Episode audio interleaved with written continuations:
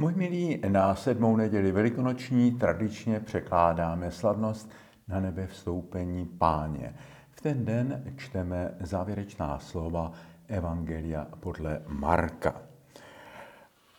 Když se Ježíš naposled zjevil jedenácti apoštolům, řekl jim, jděte do celého světa a hlásejte evangelium všemu tvorstvu. Kdo uvěří a dá se pokřtít, bude spasen. Kdo však neuvěří, bude zavržen. Ty, kdo uvěří, budou provázet tato znamení. V mém jménu budou vyhánět zlé duchy. Budou mluvit novými jazyky. Budou brát hady do ruky a když vypí něco smrtelně jedovatého, neuškodí jim to. Na nemocné budou vkládat ruce a uzdraví se. Tak k ním pán Ježíš mluvil. Potom byl vzad do nebe a zasedl po boží pravici. Učedníci pak vyšli a všude kázali. Pán působil s nimi a potvrzoval jejich slova znameními, která je provázela. Po 40 dnů po Velikonocích tajemná událost kříšení přemáhla smutek, pochybnost a zklamání učedníků z Ježíšovy smrti na kříži. Ježíš mnoha způsoby křísil jejich víru. Učil je vnímat, jak budou nadále zakoušet jeho přítomnost. Bude s nimi všude tam, kde budou schromážděni v jeho jménu a zejména, když budou slavit památku jeho poslední večeře. Toto období trvalo 40 dní 40 je v Bibli symbolické číslo. 40 dní trvala potopa. 40 let putoval Izrael po poušti do zaslíbené země. 40 dní šel Eliáš k hoře Orebu. 40 dní se Ježíš postil na poušti. Anselm Green tvrdil, že první 40 let lidského života je vlastně příprava. Pak teprve začíná zralý duchovní život. Po 40 dnech to povelikonoční období končí. Ježíš se apoštolům zjevuje naposled. Avšak svěřuje jim důležité poslání. Jděte do celého světa a hlásejte evangelium všemu tvorstvu. A dodává, kdo uvěří a dá se pokřtít, bude spasen. Kdo však neuvěří, bude zavržen. Všimněte si, že netvrdí, že kdo nebude pokřtěn, bude zavržen. Víra je tajemná událost v srdci člověka. Katolická církev na druhém vatikánském koncilu jasně zakotvila do oficiálního učení církve možnost spásy i pro nepokřtěné. Zejména pro ty, kteří žili před Kristem nebo žili či žijí v kulturách, kam nedosahuje E, evangelizace, nebo kteří se setkali s křesťanstvím v tak zkreslené podobě, že ho nemohli čestně přijmout.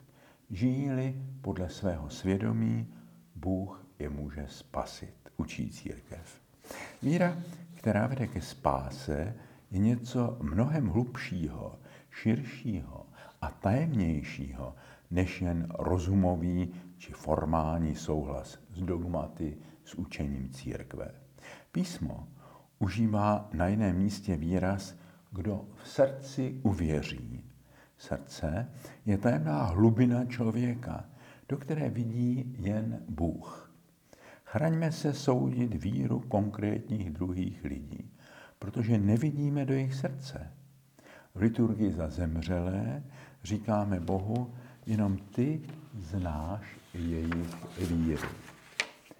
Markovo evangelium však uvádí několik obrazných vyjádření toho, jak v některých případech může se projevit síla víry, může přemáhat ducha zla, může oslovit druhé novým způsobem, může jim dát statečnost v zdánlivě beznadějných situacích, může projevit terapeutickou sílu. Ano, kež bychom v dnešní době plné těch jedovatých hadů, zejména fake news na dezinformačních webech, jedovatých nápojů, ideologií a lží, jimiž nás zásobují populističní politici, projevili nejen odolnost vůči těmto jedům, ale také hovořili zcela jinak než oni, novými jazyky. Kež bychom i ve svém okolí projevovali léčivou moc křesťanství. A tím nemyslím jen takzvaná zázračná uzdravení. Možná podle těchto znamení můžeme tušit a předpokládat víru i tam, kde bychom ji nečekali. A naopak se ptát, zda věřící, kteří ochotně podléhají jedovatým konspiračním teoriím dneška a dokonce je šíří, mají opravdu zdravou víru. Ale opakuji, konečný soud nad vírou druhých patří pouze Bohu. Událost na nebe vstoupení jsem jednou s nadsázkou nazval počátkem globalizace. Jděte do celého světa a hlásejte evangelium všemu tvorstvu. Tato slova skutečně změnila dějiny lidstva. Zejména apoštol Pavel vyvedl mladé křesťanství z podoby jedné z mnoha židovských sekt, uvedl je do Evropy, do centra tehdejšího světa a představil je jako univerzální nabídku pro civilizaci intelektuálně vybudovanou řeky a politicko-mocensky Římany. Misijní energie křesťanství se šířila dál. Křesťanství nezůstalo jen jakýmsi kmenovým náboženstvím Evropanů. Jeho univerzalita se stále šířila a šíří. Misionáři během staletí s neuvěřitelnou odvahou, obětavostí a vytrvalostí nesli zvěst Evangelia do všech koutů světa a kdy na to, za to platili svými životy. Zejména jezuitští otcové pečlivě studovali kultury vzdálených azijských zemí, aby křesťanství přiblížili mentalitě národů a mnohdy přitom tvořivě rozvinuli jak podobu křesťanství, tak obohatili místní kulturu. Projekt inkulturace, který bohužel často narazil na omezenost Říma, tak na žárlivost azijských mocipánů, byl předchůdcem dnešního mezináboženského a mezikulturního dialogu. Evropa však nevyvážela jen křesťanskou víru, ale také své obchodní a mocensko-politické zájmy. Je třeba přiznat, že v řadě případů hlasatel Evangelia doprovázela ziskuchtivost a krutost kolonizátorů. Dynamika Evropy, u jejíž kolébky skutečně stál misijní Ježíšův příkaz, stále více nesly jiné zájmy, které akcelerovaly proces globalizace západní civilizace. Globalizace zásadně byla zrychlena modernitou, rozvojem vědy a techniky. Mnohé politické události, zejména kolaps světového komunismu a bipolárního rozdělení světa a počátek internetového věku na konci druhého tisíciletí znamenal zřejmě vrchol procesu srůstání světa. Od počátku třetího tisíciletí se však proces globalizace ocitá v hluboké krizi. Procesy sjednocení, například nesmírně důležitý projekt Evropské unie, založený velkými křesťanskými státníky, jsou napadány jedovatými ideologiemi nacionalismu, národního sobectví, náboženského fundamentalismu a politického extrémismu. Do světa pronikají nová rozdělení, tentokrát už ne hlavně mezi státy, národy, náboženstvími a církvemi, ale uvnitř nich. Názorové konflikty se projevují i uvnitř rodin, zejména jako konflikty generací. Populistické ideologie, ty jedovatí hadi dneška, míří hlavně na starší generaci, na lidi, kteří jsou mnohdy dezorientováni množstvím informací a nedokážou s nimi kriticky pracovat. a proto snáze propadají strachu. Státy, společnosti, ale i církve mnohdy podcenili nesmírnou důležitost stálého vzdělávání a kritického myšlení. Dnes stojíme na Prahu změny epochy, neustále opakuje papež František. Papež František už dlouho varoval před doutnající třetí světovou válkou. Povede krize globalizace ke střetu civilizací a světovému konfliktu, který už zahájil válečný zločinec Putin, Hitler naší doby, útokem na Ukrajinu? A nebo lidstvo vyslyší onu prorockou výzvu k hledání jednoty v lásce, kterou předložil papež František v encyklice Fratelli Tutti? Jděte do celého světa a hlásejte evangelium všemu tvorstvu, říká Ježíš v den na nebe vstoupení.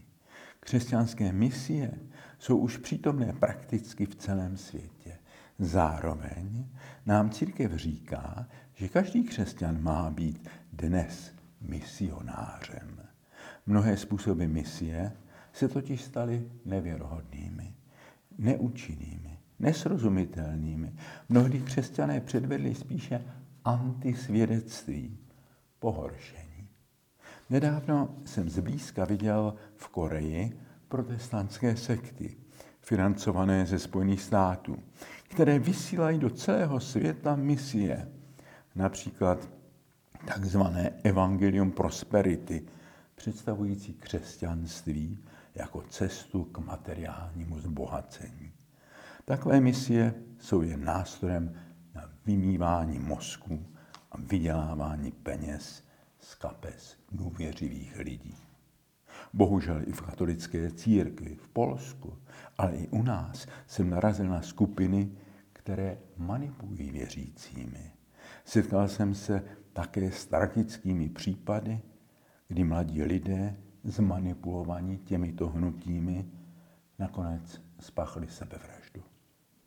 Máme mluvit novými jazyky a šířit zdravou a uzdravující víru. Tato slova se patrně nevztahují jen či především na glosolály, takzvané mluvení jazyky, či na zázračná uzdravování na stadionech, jak je předvádějí takzvaná charismatická či letniční křesťanská hnutí. Tyto mimořádné jevy jistě doprovázejí celé dějiny náboženství a církev je paušálně neodsuzuje, avšak radí spíše k střízlivosti a opatrnému rozlišování. Výzvě k novým jazykům a uzdravování rozumím spíše tak, že máme novým, srozumitelným a zdravým způsobem žít své křesťanství. Nová evangelizace, k níž vyzýval papež Jan Pavel II., a synodální obnova církve, o kterou usiluje papež František, naplňuje Ježíšovu výzvu velmi střízlivým způsobem. Rozumím ji tak. Snažme se být srozumitelní a věrohodní, spojovat hlubokou víru se zdravým rozumem, solidním vzděláním a stálým vzděláváním ve víře, s kritickým myšlením, rozeznáváním znamení doby a solidární láskou. O to ostatní se, se pak postará Bůh sám. Sestry a bratři, volejme k Pánu, který naplnil své dílo na zemi a sedí po pravici Otcově a prosme ho, pane, smiluj se.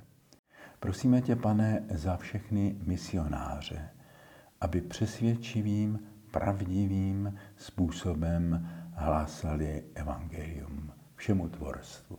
Pane, smiluj se. Prosíme tě za pokoj a spravedlnost na celém světě. Pane, smiluj se.